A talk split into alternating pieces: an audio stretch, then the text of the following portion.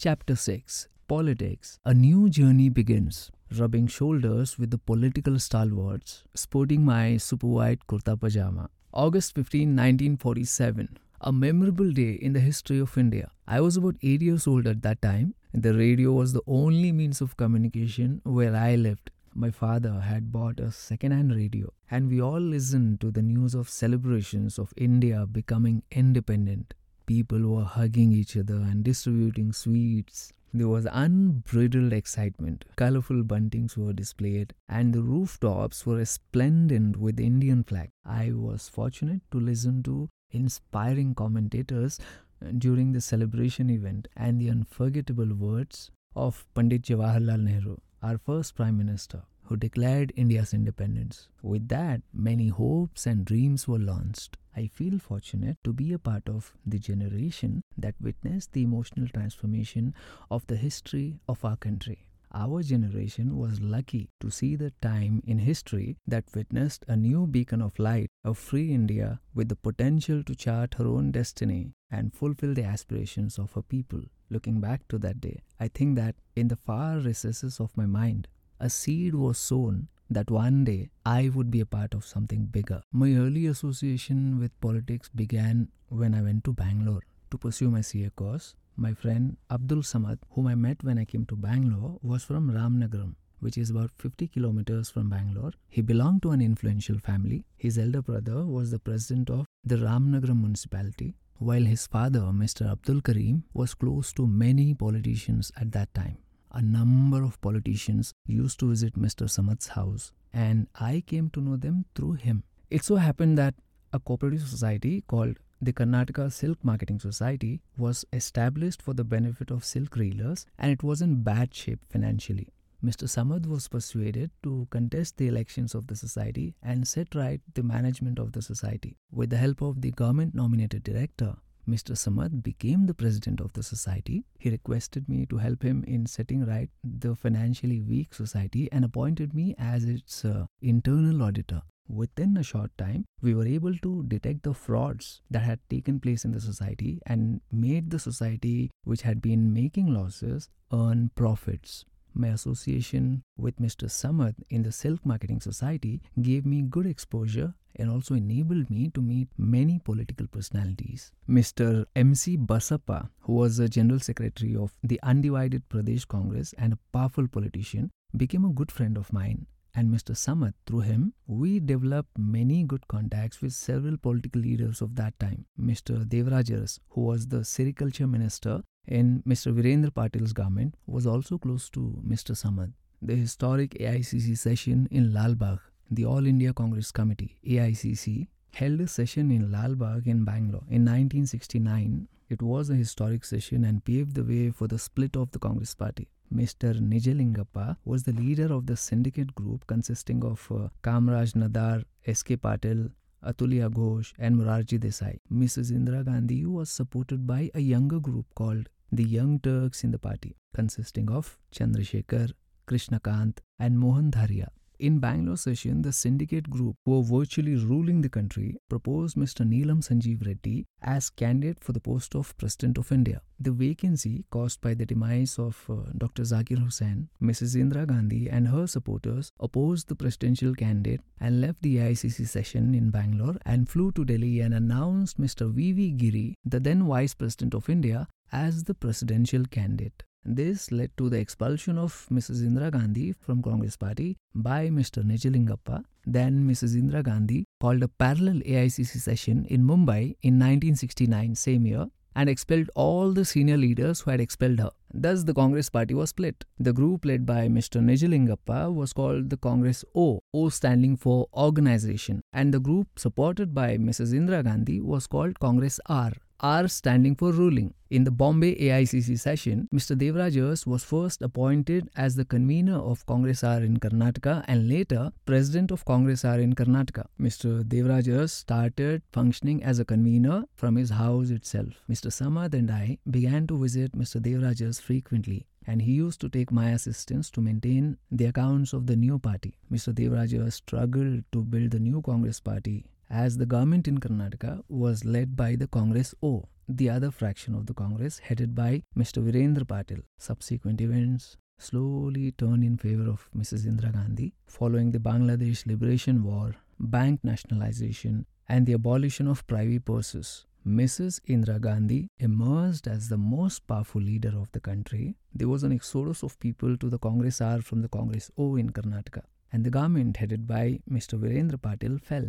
In 1972, Devaraj Urs appointed me as the auditor of the Congress party. In the same year, 1972, elections took place in Karnataka for the Karnataka Assembly. My friend Mr. Samad was given a ticket to contest from Ramnagaram constituency. Congress R, headed by Mr. Devaraj Urs, won the election with a thumping majority. But, however, my friend Samad lost the election. C.K. Jafar Sharif, who was from Chitradurga and active in the Youth Congress, got a ticket to contest for the Lok Sabha elections from the Kanakpura constituency. He was relatively unknown person in the constituency, but Mrs. Gandhi's wave was very strong, because of which he won the election by a huge margin. My association with Jafar Sharif was after he became a member of parliament. Slowly, Mr. Jafar Sharif became close to both me and Samad. As an emerging parliamentarian, he used to discuss with us the various issues of the Muslim community and other socio-economic issues. Two ministers who were inducted into Mr. Devaraj Urs's cabinet, Mr. Aziz Seth and Mr. S.M. Yahya, were also close to me. Although I was actively associated with Congress and congressmen, I never thought I would jump into active politics or seek some political post. When emergency was imposed by Mrs. Indira Gandhi in 1975, many people welcomed it because in the beginning, ministers and bureaucrats became disciplined. But soon, the emergency powers were misused by certain people. In retrospect, the opposition leaders were jailed and the government lost control. Although the Congress and Mrs. Indira Gandhi lost the national elections in 1977, Mr. Devaraj Urs became very powerful and the Congress I was back to power in 1978 in Karnataka. Emergency was imposed in strange circumstances where everything was going well and Mrs. Gandhi had emerged as a charismatic leader. The judgment of the Allahabad High Court unseating her on flimsy grounds shook the entire country. Simultaneously, before the High Court judgment, the opposition parties led by Mr. Jayaprakash Narayan and their agitation against the Congress had reached its peak. In this scenario, when Mrs. Gandhi was unseated by the Allahabad High Court, the Congress party was in turmoil.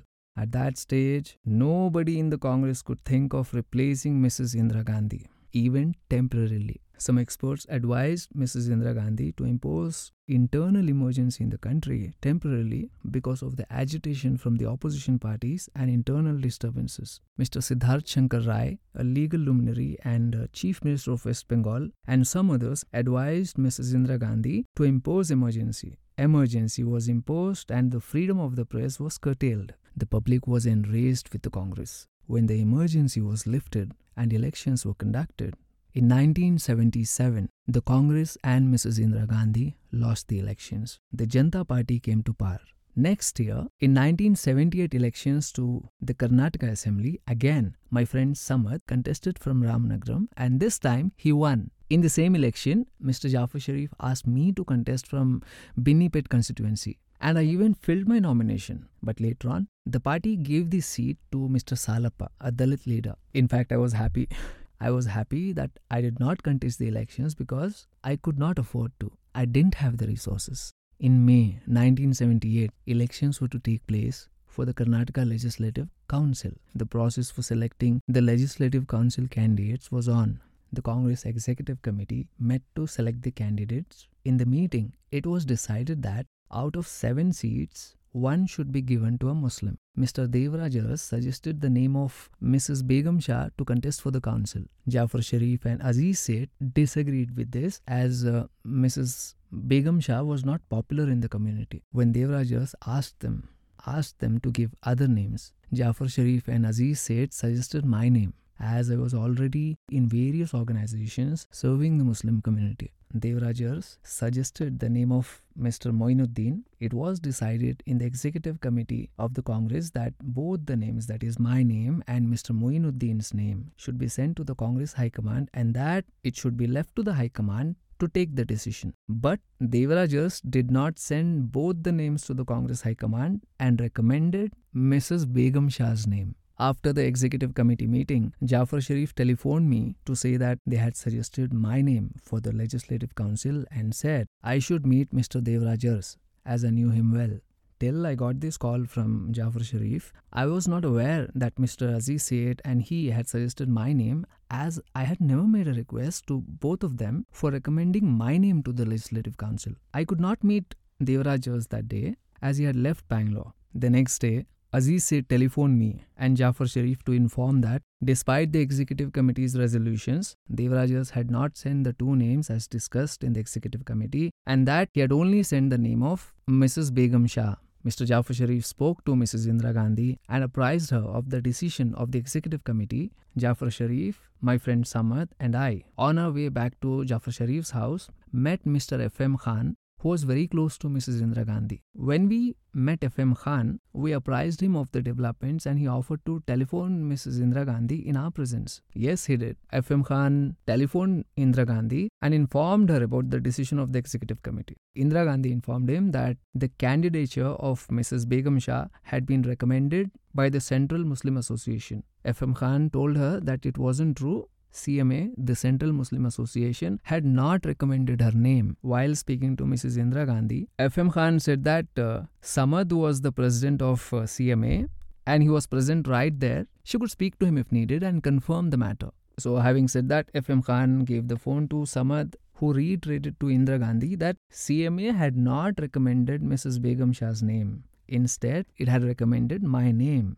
K. Rahman Khan. The same name was suggested by the executive committee, and I was the vice president of CMA, also a qualified chartered accountant. After this interaction over the phone, Indira Gandhi approved my name. But Mr. Devaraj Urs protested and did not announce my name, which was approved by the High Command. There were some tensions between Indira Gandhi and Devaraj Urs. Mrs. Gandhi insisted that my name was selected by the High Command as an official candidate. Both Mrs. Begum Shah and I filed our nominations. The High Command was adamant that Mr. Devaraj Urs asked Begum Shah to withdraw her nomination. Mrs. Gandhi sent Dr. Shankar Dayal Sharma, who later became the President of India, to be an observer for the Legislative Council elections. Devaraj Urs fully supported me once I was declared the official candidate in the election, and I got elected. This was my first encounter with politics.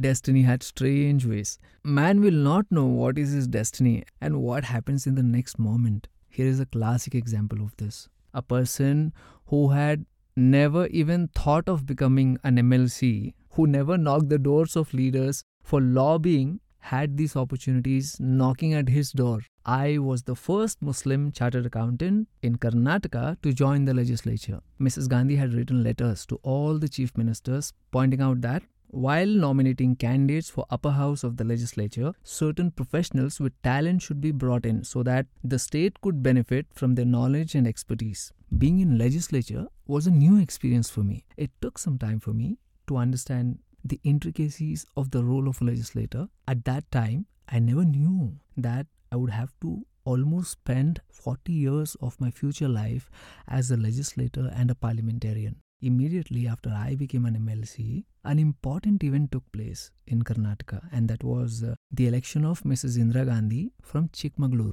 As a young member of the Karnataka Legislative Council, I actively took part in the campaign, which attracted considerable attention. The election in 1978 was a historic one. The Janata Party had fielded Mr. Virendra Patil, who was also the Chief Minister of Karnataka, against Mrs. Indira Gandhi.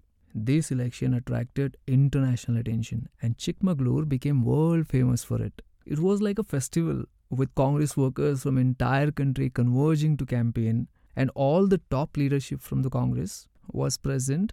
As a new legislator, I was also involved in the campaign and during this election, I met several national leaders including Mrs. Mohsina Kidwai, Mrs. Indira Gandhi herself, it was a by election. Indira Gandhi won this by election with a thumping majority and she was back to Lok Sabha. The very next year, serious differences developed between Indira Gandhi and Devaraj Urs, which led to Devaraj Urs splitting the Congress in Karnataka and forming his own party, Karnataka Congress Party. KCP and taking away almost all the MLAs and MLCs of the Congress, except a just few of us, to his party. In Karnataka, all the Muslim legislators except me deserted the Congress party and went over to the Karnataka Congress Party, along with Mr. Aziz Seth and Yahya, who were two ministers in Devaraj Urs's cabinet. I was the only Muslim legislator who remained with the Congress. The Congress Party in Karnataka was reduced to only 14 MLAs and MLCs. Mr. Bangarappa was appointed as the president of the party, and Mr. Veerappa Moily, Mr. Dharam Singh, and I were the general secretaries. Thus, 14 MLAs and MLCs under the leadership of uh, Mr. Gundu Rao and Mr. Bangarappa tried to rebuild the deserted Congress in 1979. Slowly, as indications grew that uh, Mrs. Indira Gandhi might be coming back to power, MLAs who had deserted the party started coming back. In the parliamentary elections of 1980, Mrs. Indira Gandhi re-emerged and became Prime Minister of India. Devaraj Urs's government fell and all the MLAs who once deserted the Congress returned to the party and again Congress government was formed in Karnataka under the leadership of Mr. Gundu Rao. My friend A.K. Abdul Samad also had gone with Devaraj Urs. I persuaded him to come back to the party. He did so, much against the will of his family. When the new cabinet in Karnataka was formed under Mr. Gundu Rao's government, a question was raised as to who should be a minister from the Muslim community. FM Khan suggested name of uh, CM Ibrahim, who had been elected from Janata Party and later joined Congress. Mr. Jafar Sharif recommended the name of Samad. Although Samad was my close friend, I was not happy that uh, Jafar Sharif had put up Samad's name because uh, he had deserted the Congress party. I was the only loyalist of the party among Muslim legislators, and on principle, I should have been the first preference for the cabinet post. I expressed my reservations to both Jafar Sharif and Samad so that uh, they should not mistake me. Thankfully, my expression of reservation uh, didn't create any differences between me and Samad, and we worked together. In June 1982, the post of the chairman of uh, the Karnataka Legislative Council fell vacant and Congress party, which had a majority in the council, had to fill the vacancy. Usually, the Congress uh, would pick from the Congress MLCs a candidate who had two years left to complete his term. I was one of those who had completed four years as MLC and had two years left. I was qualified to be considered. Gundurao had uh, reservations about me because I was close to Jafar Sharif, and by then Jafar Sharif and Gundurao had developed some serious differences. At that time, Veerappa Moily was finance minister Dharam Singh was also a minister. My friend Samad spoke to Gundu Rao and convinced him that I was the right person for the post. Mr. Gundu Rao agreed and I was elected as the chairman of the Karnataka Legislative Council on 30th June 1982. Thus, I became the youngest chairman of the House of Elders at the age of 42 and the first Muslim in Karnataka to be a presiding officer of either houses of legislature, which has a history of over a hundred years. In the beginning, I was a little nervous for two reasons. One is that although I speak Kannada well, my abilities to conduct proceedings in Kannada were not up to the mark. Secondly, I was known in my family to lose temper very often. And here I was in the presiding officer's post where you need to have a great deal of patience and uh, cannot afford to lose your temper in a sometimes acrimonious house. But soon I overcame both these weaknesses and earned the goodwill of all the members of the house. One significant change I brought about during my tenure as chairman of the Legislative Council was to restore the independence of the legislature. Our constitution requires that the state legislatures and parliament should have independent secretaries as per the article 178 of the Indian constitution. But most of the legislature secretaries were virtually controlled by the state executive. Even in the Karnataka legislatures historically the law ministry or the parliamentary affairs minister was controlling the legislature secretariat. When I became chairman of the Legislative Council, I came to know about this and I resisted this practice. I met the governor and informed him that a presiding officer cannot be made answerable to law minister and the parliamentary affairs minister. I insisted that the legislative secretariat shall be answerable only to the presiding officer and he shall be the appointing authority. I took up this issue with the chief minister of Karnataka also and parliamentary affairs minister. By the time I laid down my office as chairman of the legislative council, I handed all affairs with the help of a speaker of legislative assembly and finally made the Karnataka legislature independent and brought it under the presiding officer. I had achieved my goal. The two years of my chairmanship were very significant. Although the presiding officer is a non party man, basically I was from Congress.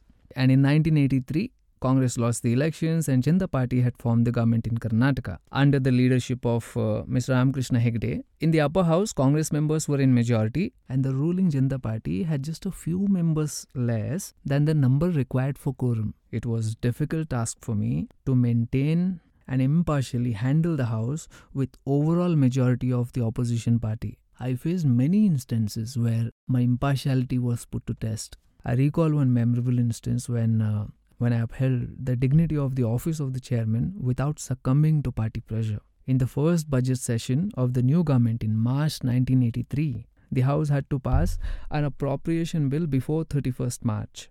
The Legislative Assembly had passed the appropriation bill for consideration of the Council two days before the 31st of March. The Chief Minister, who was also the Finance Minister, had gone to Delhi. Taking advantage of the absence of the Chief Minister, the Congress party in the Council tried to create a constitutional crisis by delaying the passage of the appropriation bill beyond 31st March, which would bring to a standstill the financial transactions of the entire state. And though I was from the Congress party, which was in the opposition, I did not succumb to the game of the opposition. The party I was associated with wanted me to adjourn the House sine die without passing the appropriation bill. I was firm that once the bill was taken for consideration, it had to be passed or defeated but could not be deferred. There was a considerable pressure and disturbance in the House by the Congress party. I was also from the Congress party. Still, I decided that at any cost, I would not adjourn the House. I had even prepared to name all the members of the Congress party in case they disturbed the House.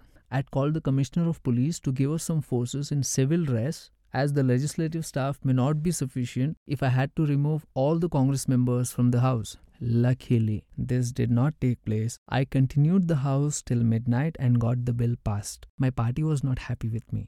And when the pressure was built on me, I told my party that it was party which had placed me into the chair that I was occupying and if the party was not happy, I was prepared to resign. But as long as I occupied the chair, I said I shall do my duty as required by the Constitution of India. Some Congress leaders were not happy and they complained to the Congress High Command about me saying that I was not helpful to the party in the House. I was called by the party high command, was asked to meet the Speaker of Lok Sabha, Dr. Balram Jakhar. I met Dr. Balram and explained him the situation in which I took the decision. Dr. Balram congratulated me for the bold action that I had taken and appreciated me for standing firm and protecting the dignity of the chair when I laid down my office as chairman in June 30, 1984, glowing tributes were expressed by members who, when I became chairman, were not sure of my competency. They said that I was one of the best chairmen the council had had thus far. Another incident which took place which uh, tested my loyalty to the party was in January 1985. As Aziz Seth, a minister in Ramakrishna Hegde's cabinet, had resigned on certain issues. Mr. Hegde wanted to induct a Muslim in the cabinet to replace Mr. Seth. Hegde, with whom I had very good relations, sent some of his emissaries who were ministers in his cabinet to persuade me to join his cabinet. At that time, there was no disqualification of membership of the House if one changed one's party. The offer was tempting. Perhaps any young person like me would have jumped to accept it. But straight away, I refused the offer. I would not betray my party. Some people who came to know about this were not happy with me for rejecting the offer, but I didn't regret it. Later, much later, in one of his interviews, Mr. Ramakrishna Hegde said my refusal of his offer had increased his respect for me. Even after completing my first term in 1986, I remained an MLC because Mrs. Indira Gandhi again renominated me to the council. My second term in the council was also fascinating. During this term, several scams took place both in Ramakrishna Hegde's ministry and uh, Mr. Bommai's ministry. Several charges were framed against various ministers by the opposition, and debates were very interesting. I actively participated in sessions. Two decisions of the then Ramakrishna Hegde government became controversial and came handy to the opposition to charge the government. One was that uh, the government had invited a leading builder from Bombay, Lokhandwala builders who were asked to develop a township in Bangalore, which is today the entire HSR layout. The opposition raised this issue and protested against giving the lease of the land to be developed to Lokhandwala builders. The opposition forced the government to drop this proposal and project. If timely action had not been taken, the entire HSR layout would have gone to a private builder. Similarly, a large chunk of property in Jayanagar was given on lease to be developed to Revajeetu Builders, in which the son-in-law of the then Chief Minister Ramkrishna Hegde was also involved. The Congress party in the opposition raised this issue and the lease got cancelled. Because of these two scandals, Ramkrishna Hegde had to resign as the Chief Minister of Karnataka. In 1988, Mr. Virendra Patil became the Congress party president, and I was one of the general secretaries of the party. There was a general election in 1989, and the Congress fought this election under the leadership of uh, Virendra Patil. I was keen to contest the election from the Jayamahal constituency, which I had always nursed. But Mr. Yahya, who used to always contest from Bhatkal, was not comfortable contesting from Bhatkal and wanted to move to Bangalore. He managed to get the ticket for Jayamahal constituency, which I wanted to contest from. I was at the fag end of my second term in the Karnataka Legislative Council when the Congress again came to power in 1990. Mr. Virendra Patil became the Chief Minister. I didn't get the further renewal to my membership of the House. My term as MLC ended on June 30, 1990. After this, I continued as the General Secretary of the Congress Party in Karnataka and took an active part in enrolling members into the Congress. After completion of my term as MLC, I never thought about what my next role in politics might be. In 1993, Mr. Veerappa Moily became the Chief Minister of Karnataka. He was a very good friend of mine. He wanted me in his cabinet. However, my term as MLC had expired. There was no vacancy in the upper house. Mr. Moily wanted to offer me the chairmanship of uh, the State Transport Corporation, KSRTC. I declined this offer because having worked as a chairman of Legislative Council, I felt it would not be appropriate for me to accept chairmanship of a transport corporation. I told Veerappa Moily that uh, if he was keen that I should accept some chairmanship, he could make me the chairman of uh, the Karnataka State Minorities Commission. This would give me an opportunity to examine the socio-economic and educational conditions of the Muslim community and the other minorities in Karnataka. The commission was directly under the Chief Minister and was a totally independent body. Veerappa Moily graciously agreed and I became the chairman of the Karnataka State Minorities Commission with a cabinet rank. My experience as the chairman of the Karnataka State Minorities Commission. One of the reasons I took up the chairmanship of Karnataka State Minorities Commission was to make an assessment of the socio-economic and educational conditions of the minorities in Karnataka. That is, uh, Muslims, Christians, Sikhs, Buddhists, Jains, and Parsis. I requested the Chief Minister that the Commission should be entrusted to take up a study of this issue. The Chief Minister agreed and provided a special budget of 60 lakh rupees for this survey. Conducting this survey was a challenging job for me. Back in that time, there was no data available about uh, the social, educational, and economic status of religious minorities in Karnataka. Under Article 15 and 16 of the Constitution of India, if any section of the society or caste remains backward and is unable to get equal opportunities, the state has the right to take affirmative action to work towards uplifting those sections and provide employment opportunities through the route of reservations. Some of the minorities, especially many among the Muslims, not only in Karnataka but in the entire country, felt that they needed reservations owing to their poor economic conditions. According to the Honorable Supreme Court, any affirmative action under the Article 15 and 16 should be supported by proper data, facts, and figures. Sadly,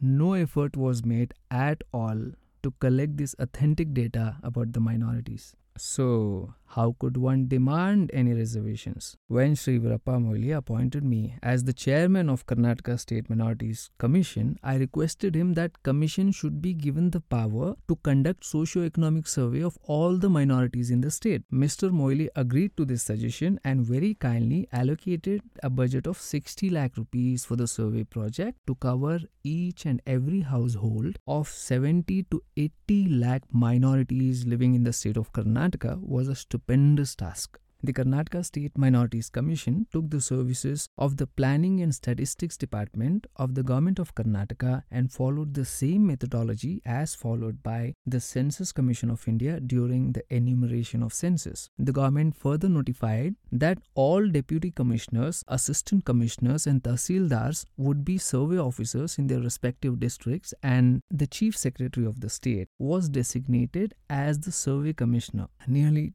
20,000 teachers and the government workers were commissioned to collect the data from minority households. The format of the survey was based on the census enumeration format. We identified more than 60 questions covering the socio-economic and educational aspects of each family. The survey was done in about a month's time between 1st of Feb 1993 to the 1st of March 1993. The Karnataka State Minorities Commission, under my guidance and leadership, collected data of 1 million families, 10 lakh families, which was later processed. Such a massive survey had never been conducted in the past. This survey, I must say, was unique and first of its kind in India itself. Based on the Commission's survey report on the backwardness of minorities, the Karnataka government, under the leadership of Mr. Veerappa Moily, provided 6% reservation under the 2B category for Muslims and Neo Buddhist people. Later, under the direction of the Honorable Supreme Court, as the overall reservation should not exceed 50%, the decision on the 2B category was revised by the government